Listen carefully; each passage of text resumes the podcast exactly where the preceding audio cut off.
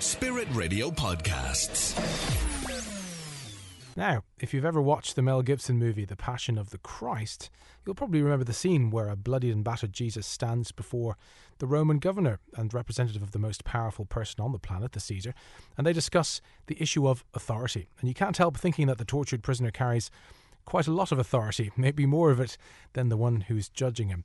Now, the theme of temporal power versus eternal power is one that is recalled by Christians on many different uh, of many different traditions around the world this Sunday on what is known as the Feast of Christ the King.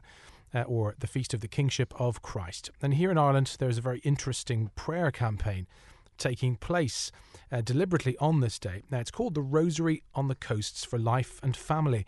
And on the line now is one of the organisers and a long-time friend of the station, Kathy Sinnott. Kathy, you're very welcome to Spirit. Well, we will get Kathy back in just a moment. And here we go. Oh, you're there. Hi, can you get me? Yes. Hi, I've- Dominic. Good I've morning. got you now. I don't know. Wh- I don't know where you went, but I I've don't know what happened. No, no, I don't know what happened. Fantastic. Great to have you, Kathy. So I was just saying in my intro, the Rosary on the Coasts for Life and Family is taking place on Sunday. Uh, and I was mentioning, I don't know if you heard me, the scene in the film. Oh. I did. I was fascinated. I Oh, thought good. you. It encapsulates what the day is about very, very well. yeah. You know, very well. Yeah. And Yeah. you know, we have we have a situation in Ireland. Certainly, in we're doing this rosary for life and faith, the preservation of faith and the protection of life.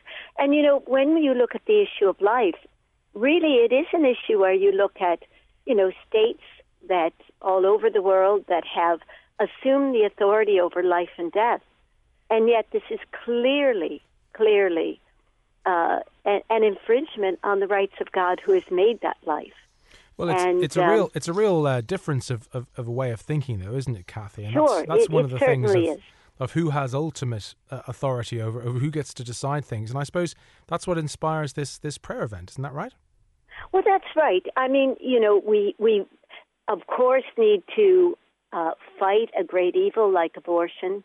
Um, in you know, politically, we need to go to the doors. We need to talk to people. We need to explain. But at the same time, what we're saying in this, you know, this call to prayer is that ultimately it's a spiritual battle because ultimately it's God who creates life. It's, it's God who wants us to love every human being, to respect their their right to life and their you know their opportunity to you know to be alive, and um, and that we're ultimately going over the heads of of government and things, and we're bringing our case to Christ the King. You know, um, who is the authority? You know, and and who is God? Well, talk to me about the event, Kathy, because th- this is a, a, a, a follow on in a certain way from other events which have taken place, I know, in Poland and in Italy, where there were prayer, prayer on the borders. Uh, and uh, in a sense, that was a little bit of inspiration for this, wasn't it? Well, it certainly was. You know, the prayer on the border in Poland, although the international secular media tried to make it out to be uh, an anti immigration thing, I researched it quite well, and there was nothing in it that would that in any way indicated that. It was they had come together on a day that was very important um, to them, which was the feast of Our Lady of the Rosary, very important this year because it was the 100th anniversary of the Fatima apparitions. And they came, and it was very interesting because, uh, you know, they came to over almost 4,000 sites around the country and a few within the country. Two million people came to pray that the light of Christ would shine across the world and bring the peace that it brings.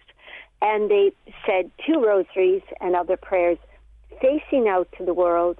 And then they turned around and they said two rosaries facing into Poland, praying that the light would also be preserved in Poland and that there would be peace as a result.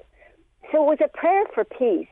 And then um, on October 13th, with the, which again is a feast day tied to Fatima, um, the Italians did the same thing. Only the Italian twist was that they, many of them fasted on bread and water for a week before it, and thousands of Italians came out and prayed for you know, the peace that only Christ can bring to go across the world.